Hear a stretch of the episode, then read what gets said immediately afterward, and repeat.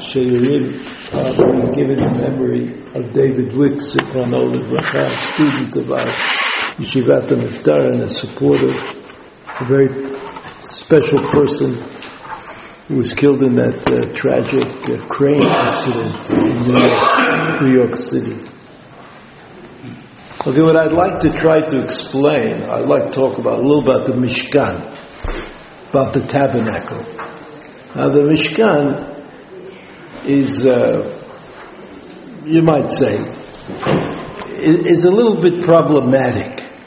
This whole, this whole idea that God is someplace as opposed to being every place is an idea that, that was difficult for the Jewish people to absorb.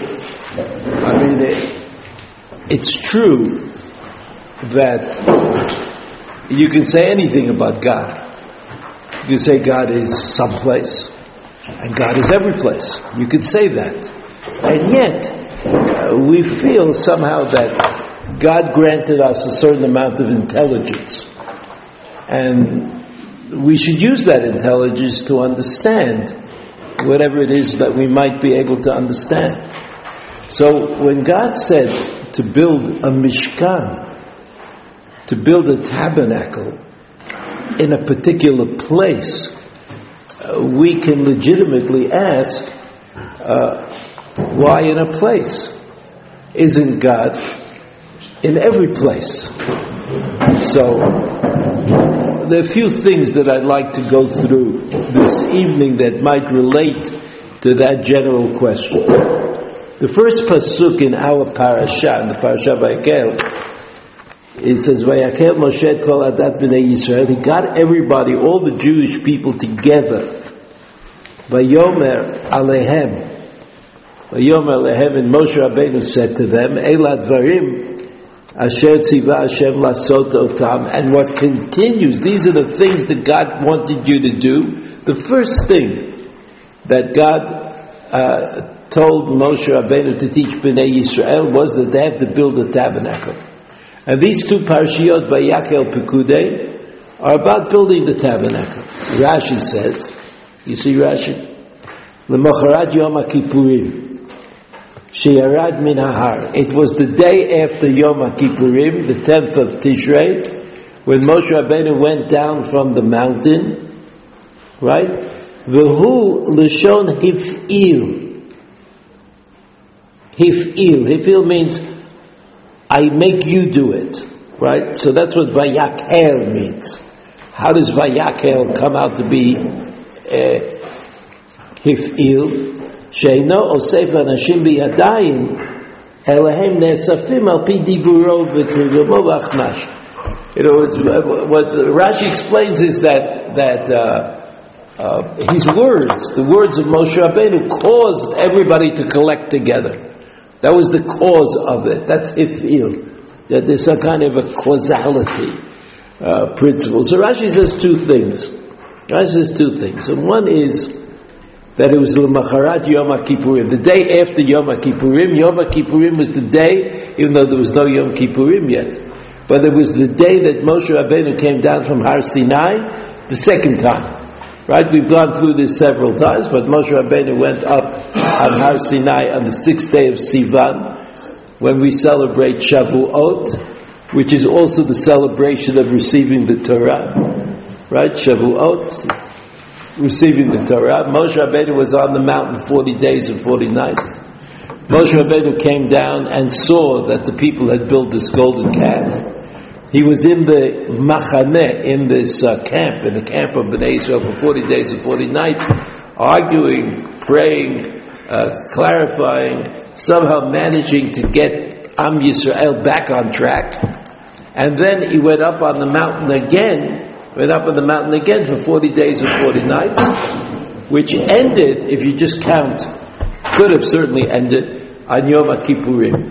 Yom Kippurim, Moshe Rabbeinu came down from the mountain and started teaching the people what they had to know immediately, which was build the Mishkan. Build the Mishkan. Now, this brings us to the other question. The other question, we all remember that the parashiot of Truma and Tetzaveh are also about building the Mishkan. So actually, in the Torah, it happens twice. Truma Tetzaveh, build the Mishkan. This is what should happen. Vayakal Pekudei, build the Mishkan. Now, what's in between the two tellings of the story? In between is the Maaseh Ha'egel, the building of the golden calf. Right? That's in between. Truma Tetzaveh, golden calf, Vayakal Pekudei. Right? Vayakal Pekudei, we know, was said to Bnei Yisrael when Moshe Rabbeinu came down from the mountain on Yom Kippurim. When was Truman Tetzaveh told to Bnei Yisrael? When? We don't know. So, we, we, you know, it would be hard to say that Truman Tetzaveh are just a repetition of Vayakel Pekude backwards. You know, like, why would that be necessary?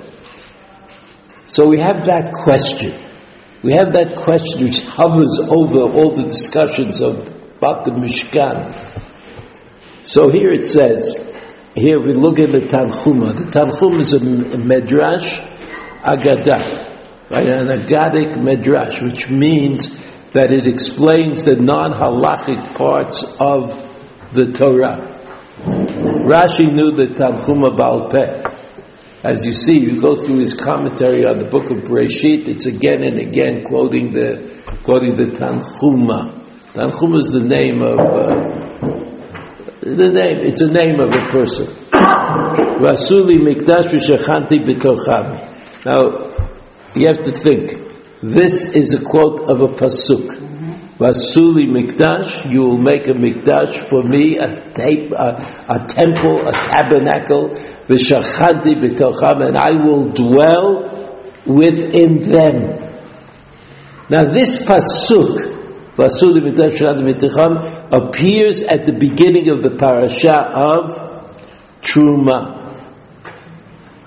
I mean, I, I, know this could be a little confusing. Again, just remember, Truma Tetzaveh is before the Egel. Then the Egel. Then Vayakel and Pekudei. After the Egel. This Pasuk, Rasuli Mikdash B'tocham, is a tzivui. You'll do it. You'll make it, and I will dwell within you. This was part of the parasha of Truma. In other words, in the Torah, it takes place before the Maaseh Egel. just if you just look at the order of things in the Torah, it takes place before the Maaseh Egel. The Medrash Tanchuma says this: Ne'ematai ne'emar leMoshe aparasha azo shel Mishkan when, when was this said? Again, what are we talking about? Truma. Truma, the parasha of Truma. He says, Biyom HaKippurim Atzmo. It must be Biyom HaKippurim. But, but we know that there's something wrong with that because we know that after Yom HaKippurim, we have Vayakal Pekudeh. What do I need it in Truma Tetzaveh? Right, uh, continue. שפרשת המשכן קודמת למעשה העגל. So the Tanchuma says, even though the story of the Mishkan is told twice in the Torah, it happened, it must have happened after the Maseh Egel. After they built the golden calf. Why? Right? Omar Rabbi Yehuda Rav Shalom, Ein mukdam umuchar b'Torah shene'emar na'u magloteha lo teida metultalot ein shvileha shel Torah uparshoteha avei b'yom ha'kippurim ne'esel de'emar le'Moshe v'asuli mikdash. So the Tanchuma says, well, I don't care.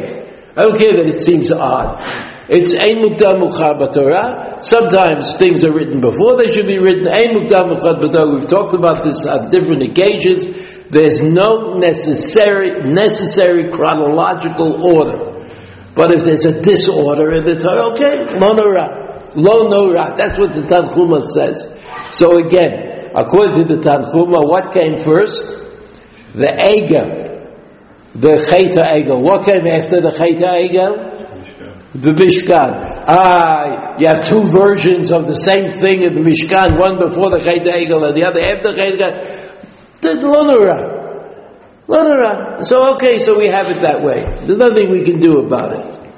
Then, then, then he goes on and he says, Minayin shekena la Moshe b'shisha. How do we know all of this? Shekena la Moshe b'shisha b'sivan. Right, the sixth day of Sivan. What happened on the sixth day of Sivan? What happened? It's the day that we call, we call it Matan Torah. But it's not the day of Matan Torah. What is it the day of? In, in English, in English, theophany. Right? In Hebrew, in Hebrew, hitgalut. Right? They were, uh, they became aware of something. And what did they become aware of on the sixth day of Sivan? That God would give a Torah. How did they become aware of that on the sixth day of Sivan? Because God taught them the Aseret HaDibrot, the Ten Commandments. Ten Commandments are part of the Torah. So God gave these Ten Commandments to Bnei Israel. So Bnei Israel understood that this could really happen. I mean, there could be. There could be a, a situation in which uh, God gives them something.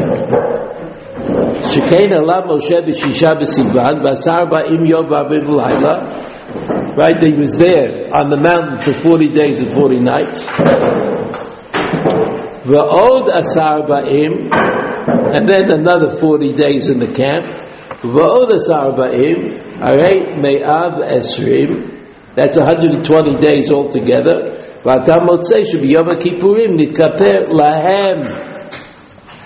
And therefore you find that on Yom Kippurim, they achieved atonement.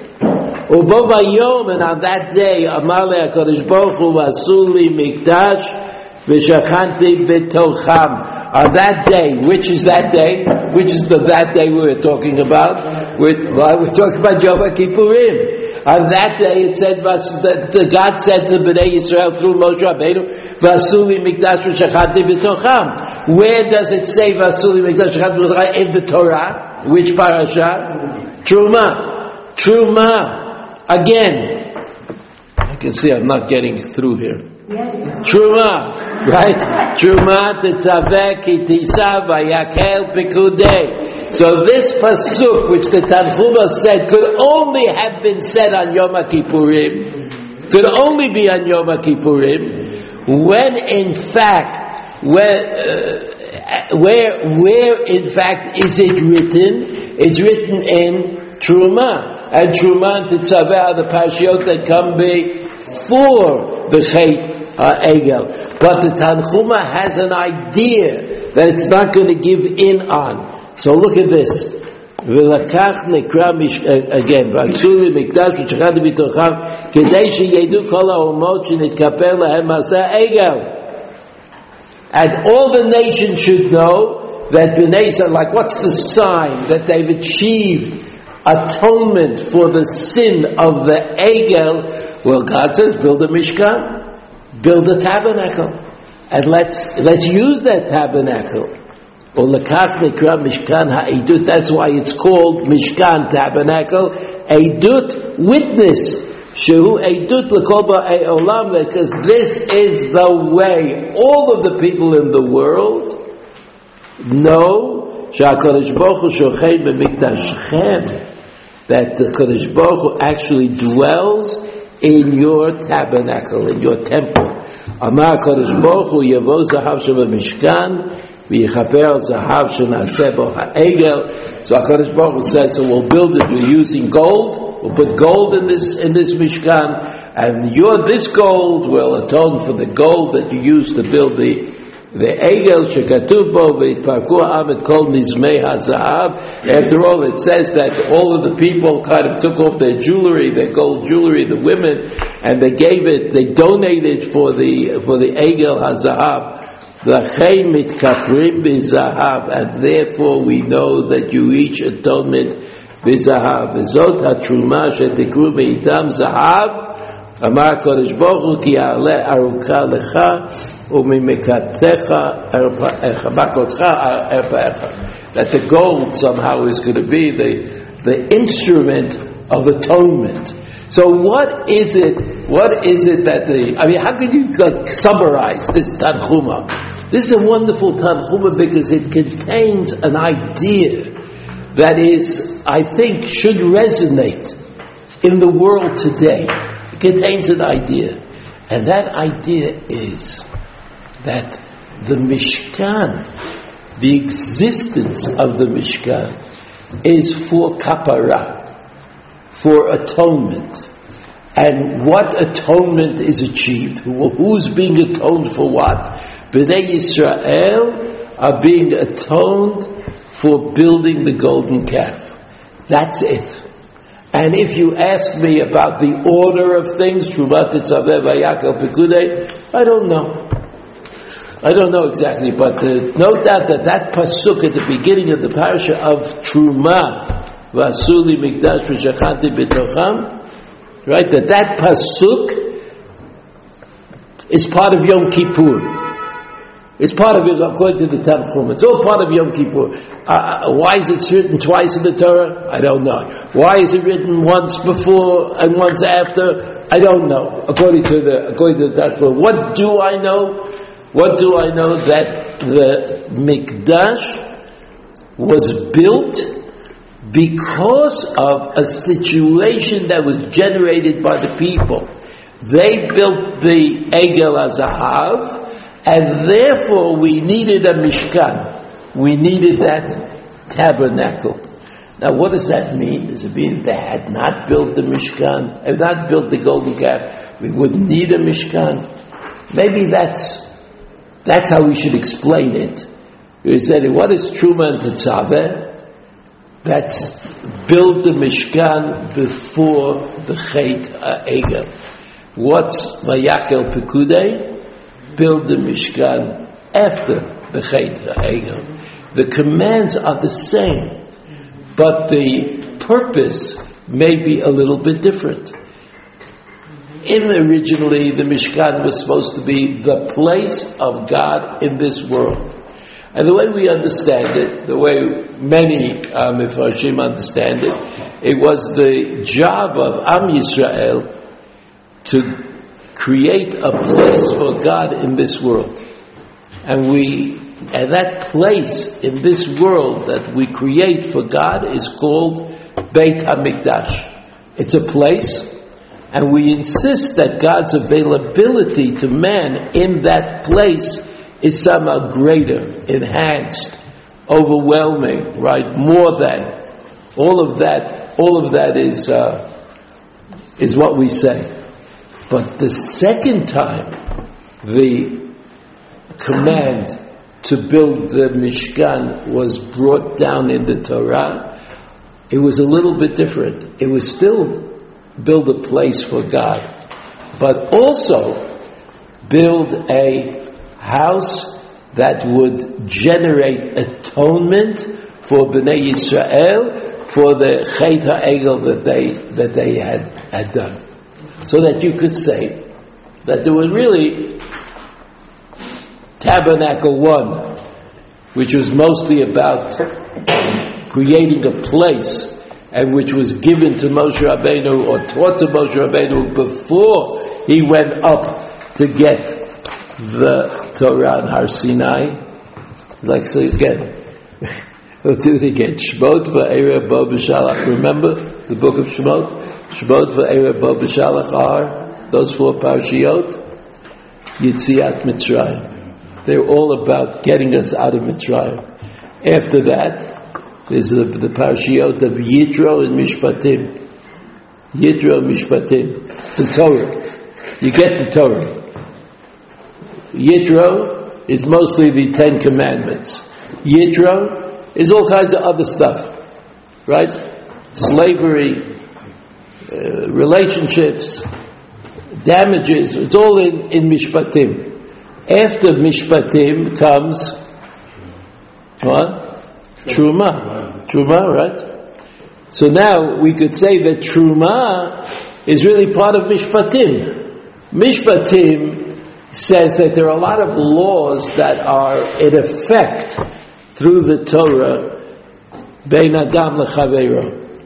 And Truma says there's also laws about Bein Adam Lemakom, which for the central one is the is the Mishkan. But the first time that the Mishkan was taught to Bnei Israel, the emphasis is on uh, the place. Uh, God will have a place in this world, and that's the Mishkan. That's what the Mishkan says, which doesn't contradict somehow the idea that God is every place. But God is more in one place than every place. This is like a, this is like a problematic notion. But along comes the Tanchuma, with great finality, or great seriousness, the Tanchuma says that the uh, second, the second time that Moshe taught Bnei Israel about the Mishkan, he, the pasuk in Truma, Vasuli Mikdash V'Shachanti B'Tocham, right? That that really applies also to the second uh, Mishkan, which is going to be a Mishkan of Shachanti B'Tocham, that God says, this will be my place, right? Mishkan, but also it will afford atonement to all of the people who need atonement so badly because as you remember that even though God forgave the people for building the Egel Azahav, the golden calf, He forgave them. But that doesn't mean that the Chait was wiped out and disappeared. It just means that they weren't going to be destroyed. But what happened to the Chait? The Chait is as well. The Pasuk says that whenever I punish Bnei Israel, I will punish them a little bit for the Chayta Egel as well. So, I'll try to summarize this. The Beit HaMikdash was originally Shachanti B'tocham, the place where God will reside. But eventually the Beit HaMikdash also became the central place of atonement, where Bnei Israel received atonement all year long. If they did uh, if they transgressed bishogeg, they would bring a chatat, a, sac, a, a sin offering, which would somehow lead to atonement. And on Yom Kippurim, Yom there was this grand atonement led by the Kohen Gadol, led by the Kohen Gadol, who who enabled all of Am Yisrael uh, atonement. So that, in fact, there was sort of two mishkanim. There were two tabernacles. The first one was about the place, and the second one was about atonement. Now, you could say that it's always there, uh, you know, the atonement is always there, but the emphasis on atonement came after the Chet Egel.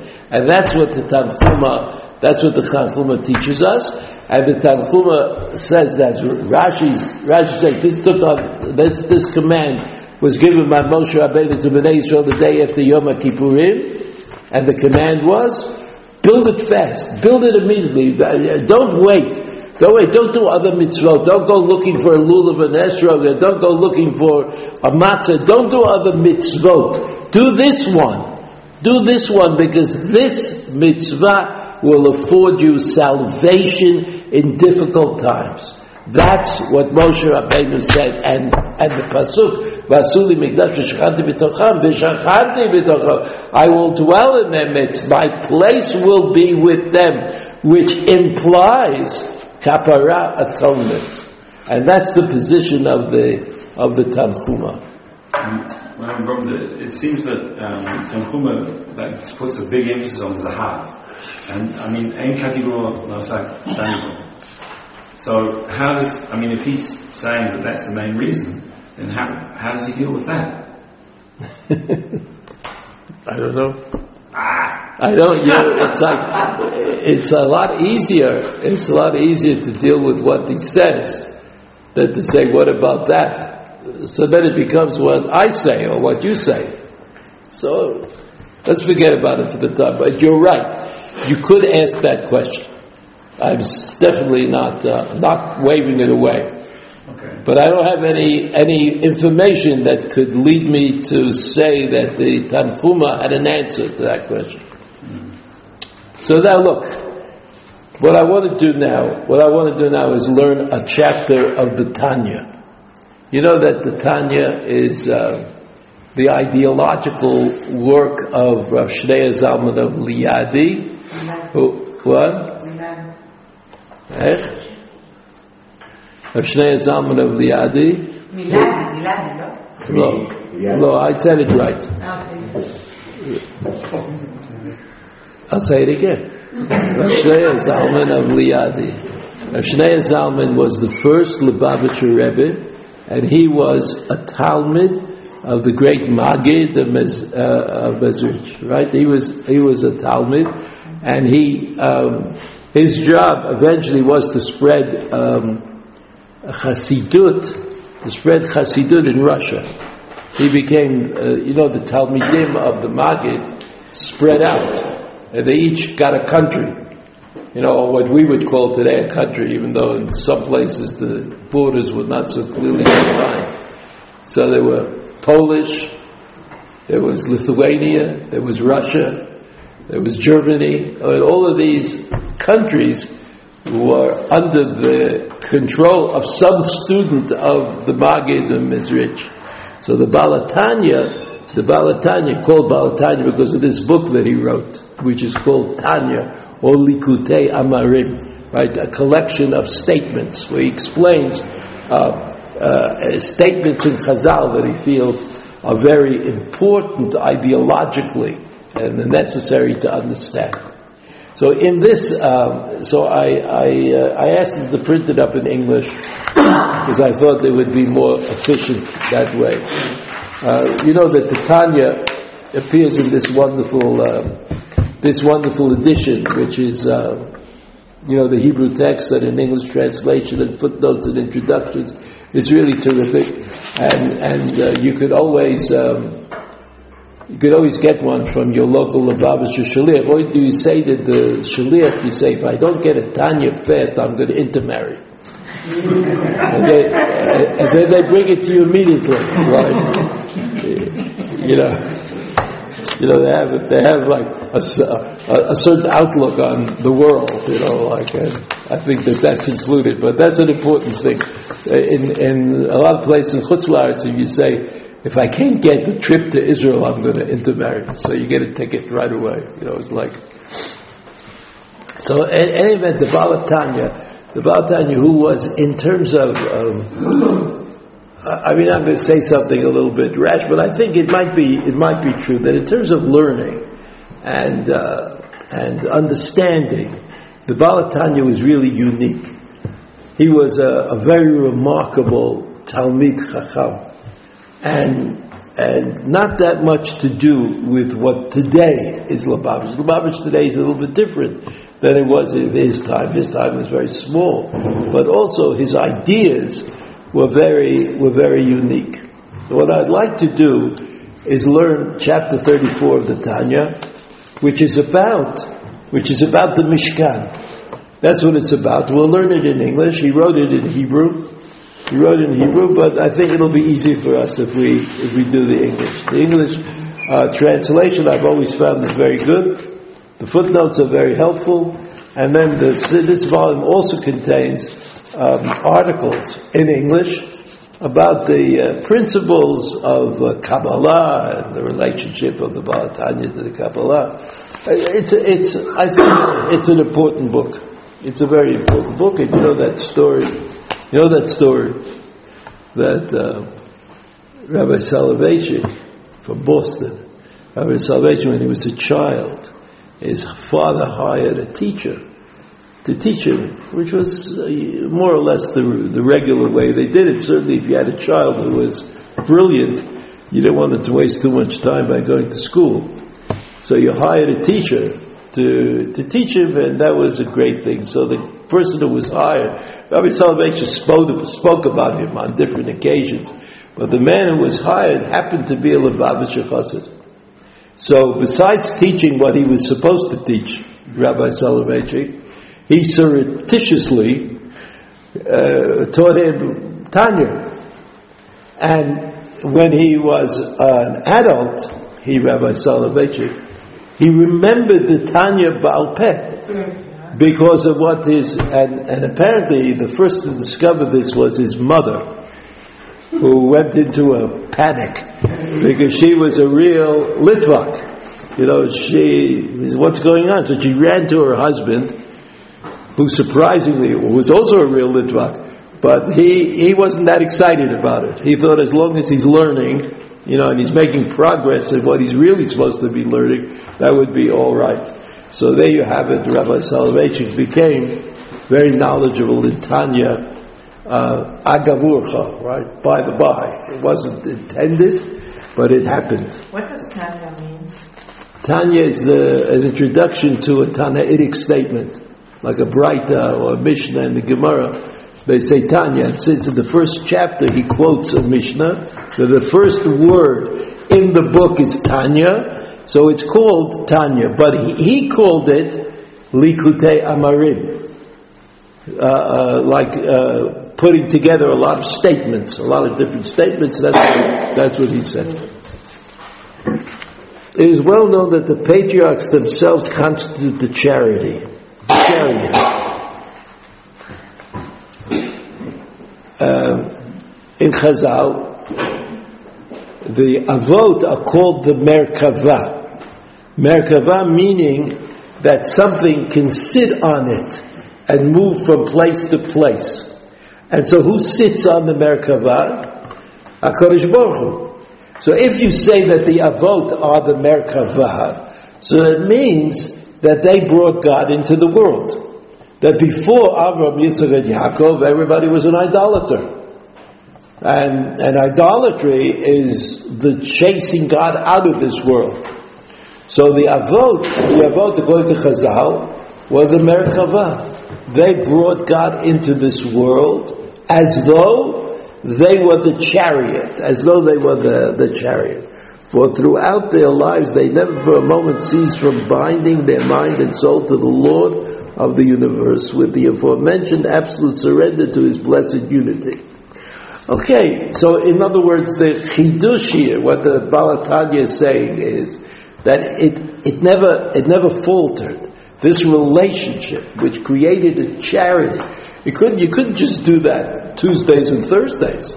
And then where would God be Monday, Wednesday, and Friday? Uh, so it has to be always. You can only be the chariot. You can only be the chariot for God's presence if you are always that way. You're always going to be that way. Likewise, were all the prophets after that, each according to the station of his soul and degree of his apprehension, the rank of our teacher Moshe, peace to him, surpassed them all, for concerning him it was said, the Shekhinah speaks out of Moses' throat. So that, that after the Avot came all of the prophets. And what it, what is remarkable about these prophets is, they, especially the significant ones, is that they were always prophets even though they may not be prophesying at this moment. But as the Rambam explained, and as all the other Rishonim agree, that somehow uh, a prophecy is not a de facto arrangement with God, but it's an a priori arrangement in which you climb the ladder to prophecy, and then it doesn't matter really if you receive a prophecy. What matters is that you've drawn yourself closer and closer to God and that you're able to maintain that relationship. It's like a relationship, right? So then he says, uh, and, and of course they were all that way except for Moshe who surpassed them all. Something of this union, something of this union the Israelites experienced at Mount Sinai, but they could not endure it. As the rabbis say, as each divine utterance, their souls took flight. I mean, that, you remember, Moshe Rabbeinu is on the mountain, Bnei Israel are like next to the mountain, and they hear the voice of God, and then Moshe Rabbeinu says to them later on, and the, the, the same day, you want to come back on the mountain, we'll get the Torah? And they say, no, you go.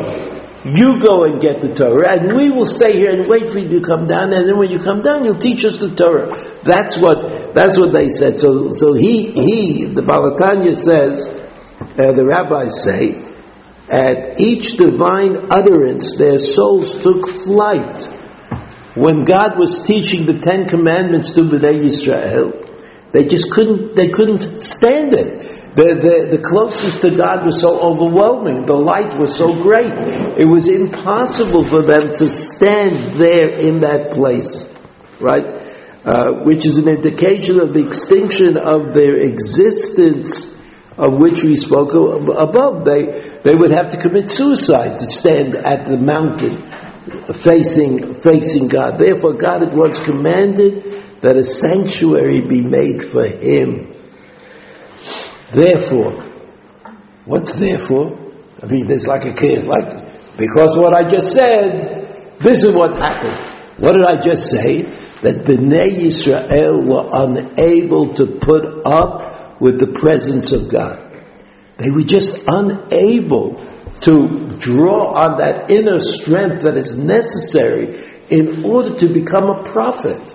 It ought to be the one who is close to God as opposed to all the other people in the world. They couldn't do it. And since they couldn't do it, therefore God had once commanded that a sanctuary be made for him with the Holy of Holies, with the presence of Shekhinah, which is the revelation of blessed unity, as will be explained later. So now, what happened?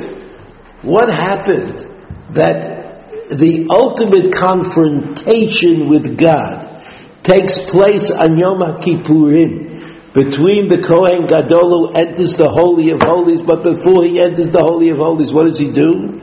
He he sacrifices the Ketoret.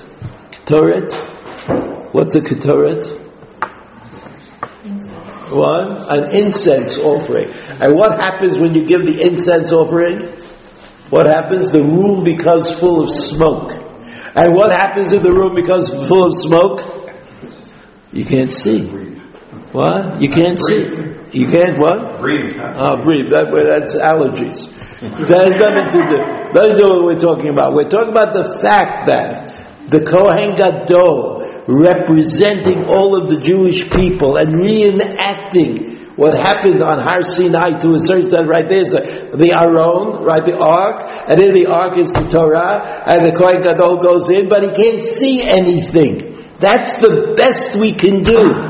That was what the compromise apparently was between the Moshe Rabbeinu who said, come on up on the mountain and we'll receive the Torah, and Bnei Israel said, we can't.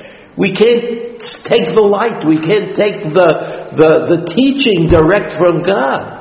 So the compromise was, the compromise was, build a Mishkan. It's got walls, and it's got rooms, and it has the Torah in an ark, and everything is covered up, and when the Kohen Gadol goes in there on Yom Kippurim, he really can't see. He can't see what it is that he's looking at, so to speak.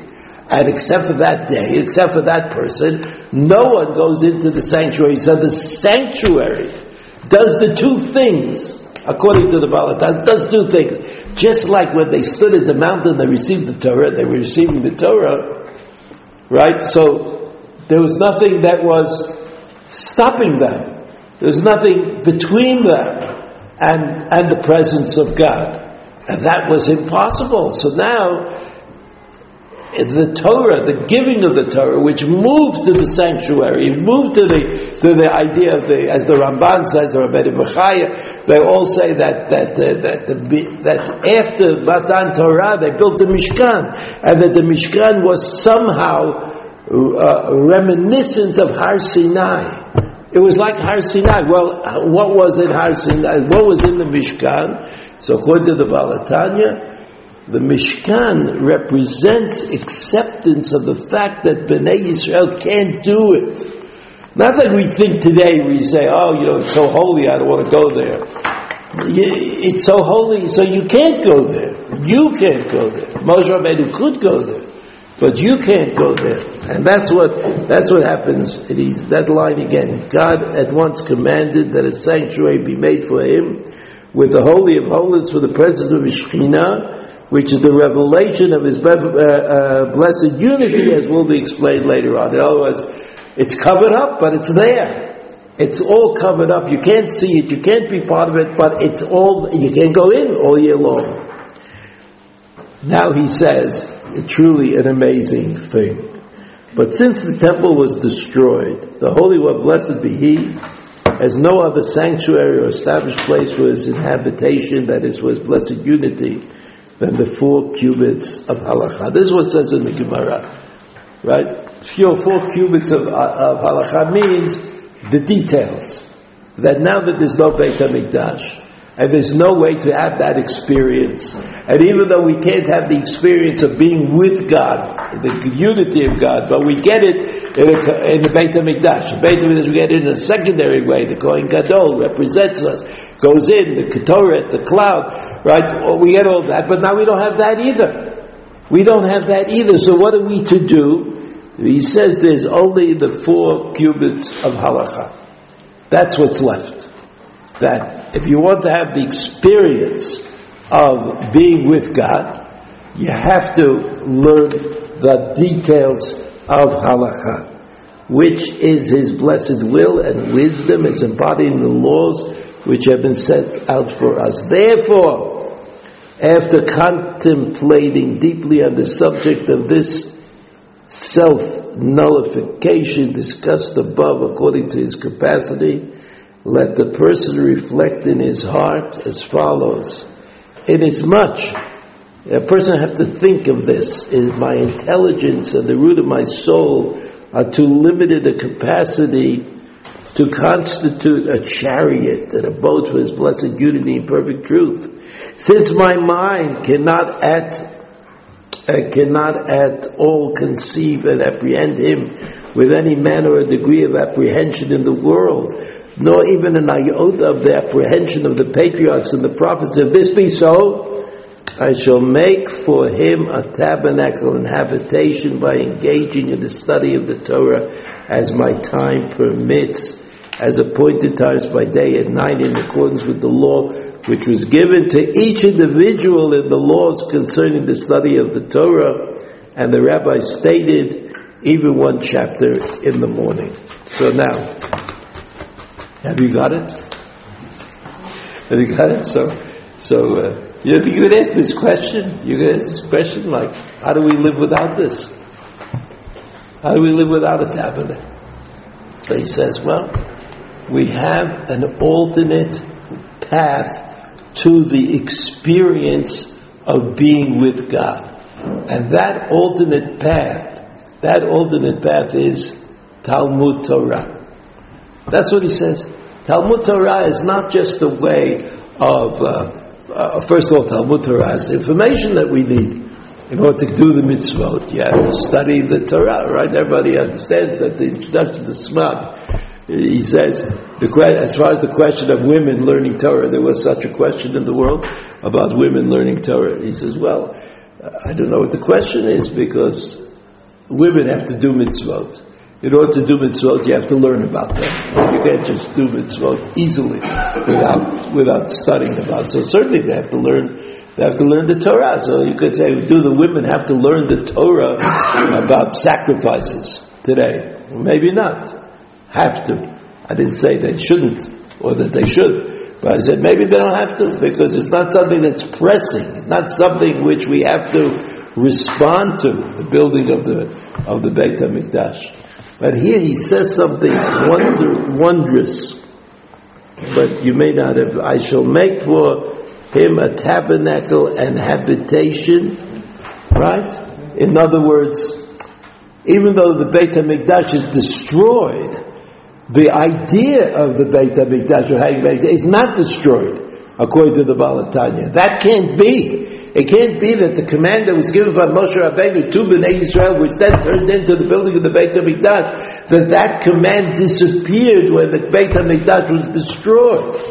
There has to be some way, some interim way of maintaining our devotion to the command of Moshe Rabbeinu Vasuli Mikdash Shachanti B'tocham. There's got to be a Shachanti B'tocham in the world today, according to the Baal HaTanya. And what is that? Right? He says, he, he says, degree of apprehension in the world, nor even iota of the apprehension of the patriarchs and the prophets, the people who were able to stand with God. If this be so, I shall make for him a tabernacle and habitation by engaging in the study of the Torah as my time permits. Imagine that. I mean, you know that there's a mitzvah of Talmud Torah. There is such a mitzvah. You have to study the Torah. There's another mitzvah. You have to build a Beit HaMikdash. Vasuli Mikdash, Ozul Mishkan, Vishachanti B'tocham. There's another mitzvah. According to, according to the Baal HaTanya, it's the same thing. It's the same thing. It's true that the Beit HaMikdash was destroyed. But it's also true that, that learning Torah is a spiritual adventure. It's a, it's a way that you test who you are and what you are about and whether you can come close to the degree of Moshe Rabbeinu and the prophets whether you have any connection to that idea. According to the Baal HaTanya, that's, that's the reality. The reality is that the Torah takes the place, takes the place of the experience of the Beit HaMikdash. Uh, in accordance with the law that was given to each individual, laws concerning the study of the Torah, and as the rabbi stated, even one chapter in the morning. And you know, as an aside, the the uh, the Baal HaTanya wrote a Shulchan Aruch. Wrote a Shulchan Aruch. It's like what we would call a Kitzur Shulchan Aruch. It just uh, tells you what you should do.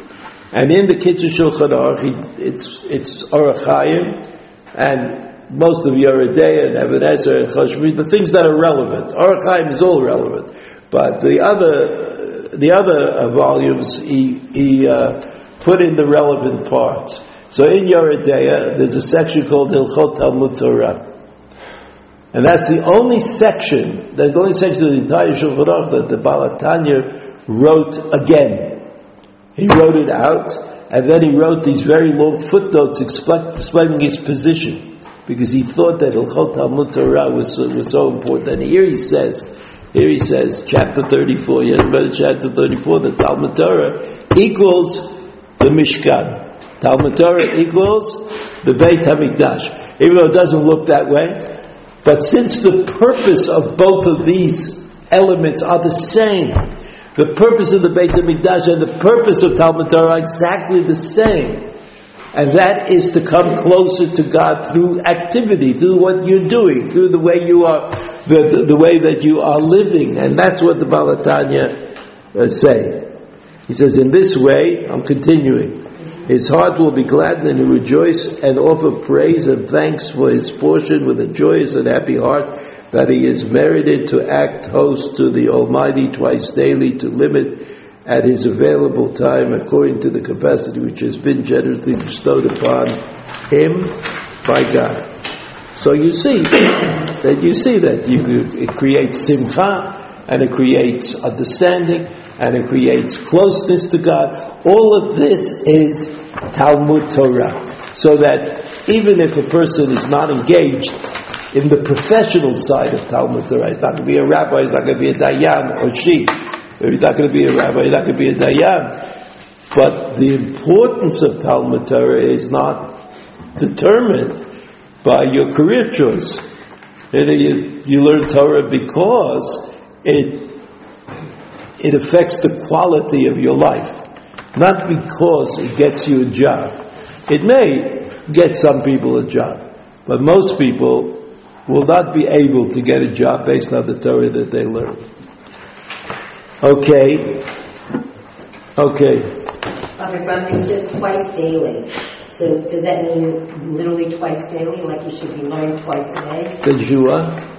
It says here to act as host to the Almighty twice daily. So Yeah. does it mean to learn twice a day? The pasuk in Yosh- Yoshua. No, I'm just no, I'm just reading here what the. I know, but I'm just telling you something that might be Okay, helpful. important. Okay. There's a pasuk in Yoshua that says "Vagisu Yom of Yeah, yeah, yes. Okay. Right. So Yom V'Layla is twice during the day. Yes. That's what he's referring to. Okay, great. Even though, I mean, you can learn all day and all night, but, but uh, it's usually seen that you have to learn a little bit during the day and a little bit during the night to fulfill that particular, that particular obligation.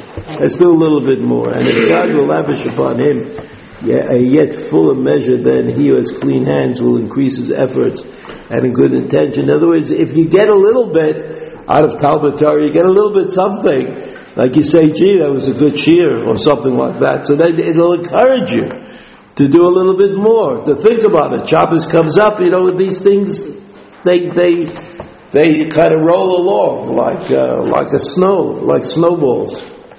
And even the remainder of the day when he is engaged in commerce, he will provide a dwelling for him through the giving of charity out of the proceeds of his labor, which one of the divine qualities, as he is compassionate and, and as written in the Tikkunim, Tikkunim are part of the Zohar, that kindness is the right hand. In, in, other words, what happens is that the person learning Torah will look for other ways to keep close to God. And tzedakah is one of the main subjects of this of this uh, attempt because tzedakah uh, doesn't have doesn't have a real real limits. It's not delineated anyway, so that that if you feel that you should take up the challenge of tzedakah, then you will. And, and that's what happens. That's what happens if you learn the Torah. And even though he distributes no more than a fifth part, this fifth carries the other fourth part with it up to God. So all you have to do in tzedakah is give a fifth. Nevertheless, it changes everything. It changes the reality of your of your bank balance to provide a dwelling for him. Blessed be he, as is known from the rabbinic statement that the commandment of charity is balanced against all the sacrifices, and though the sacrifices, all living creatures were elevated to God through the offering of one beast, all plants through the that of the one tenth of measure of the meal mingled with all oil and so and so forth. In other words, giving sacrifices changes the the world, your attitude to the animals, your attitude to the play to the plants. Apart from this, apart from this, at the time of study and prayer, there ascends unto God everything one has eaten and drunk and enjoyed of all the other four parts for the health of the body, as we'll explain later. Finally, all the above mentioned particulars regarding the diverse joys of the soul do not preclude the person from considering himself shameful and loathsome or from having a contrite heart and humble spirit. You shouldn't take yourself too seriously and understand that you have to improve at the very time of the joy, for the sense of shame is occasioned by the aspect of the body and animal soul, whilst this joy comes from the aspect of the divine soul and the spark of godliness that is clothed therein and animates it has been discussed above. After this manner it is stated in the Zohar, weeping is lodged on one side of my heart and joy is lodged on the other side, so that joy doesn't wipe out wipe out weeping, but uh, joy makes it possible you to think of yourself as improving. So if I would just summarize the things we talked about tonight, uh, we said that the parashiyot of Vayakel Pekudei, according to Rashi, was said on Yom Kippurim when Moshe Rabbeinu came down from Har Sinai, which left us with the question again of what Truma and Tetzaveh were were about. The fact that we say that's what the Tanchuma explained to us, that the fact that we say Vayakel Pekude after Cheta Egel is because the the uh, the Mishkan, the tabernacle, had to be be a vehicle for atonement because they needed atonement after the Cheta Egel. So we would have to say that the parashiot of Truma and Tetzaveh somehow are connected to Mishpatim, and not only laws of Ben Adam Lechavero between one person and another, but also laws that uh, uh, apply to the uh, tabernacle uh, were said to Moshe Rabbeinu at that time. And then the Vasuli Mikdash Shechanti B'Tochem, that's the Chidush of the, of the uh, tabernacle that God dwells therein. That even though God is every place, once you build the Mishkan, God is also someplace. And that someplace is called the Mishkan, which eventually turns into the, into the Beit HaMikdash. Along comes the, uh, the Baal HaTanya, and he says that uh, Matan Torah represents a moment in which all of Bnei Israel were on the level of the Avot and the Nevi'im. And they couldn't put up with that level, so they backed off. And as a result, God said, okay, we're going to have a, a kind of a Matan Torah situation in the Mishkan. We'll build the Mishkan. The Mishkan will have an Ol Moed, the Ol Moed with Kodesh Kodashim. Moshe Rabbeinu will be able to go in, and Aaron HaKohen will go on Yom Kippurim and uh, and uh, experience for us this confrontation with God, which will not be a, a Moshe Rabbeinu confrontation, but it'll be a, a, confrontation that the people of Israel can somehow sympathize with. Finally, the uh, Baal HaTanya says, now we don't have a Beit HaMikdash, but we cannot deny ourselves the experience of trying to be like Moshe Rabbeinu and trying to be like those prophets. And that experience, that experience is somehow connected, according to him, to Talmud Torah, because Talmud Torah is what, you know, you have to use your mind and your spirit and your, uh, and your body in order to produce uh, a reasonable results to your Torah study. So Talmud Torah becomes in place of the of the uh, Beit Hamikdash. You know, the Gemara says, and we, we do it every morning. The Gemara says that uh, uh,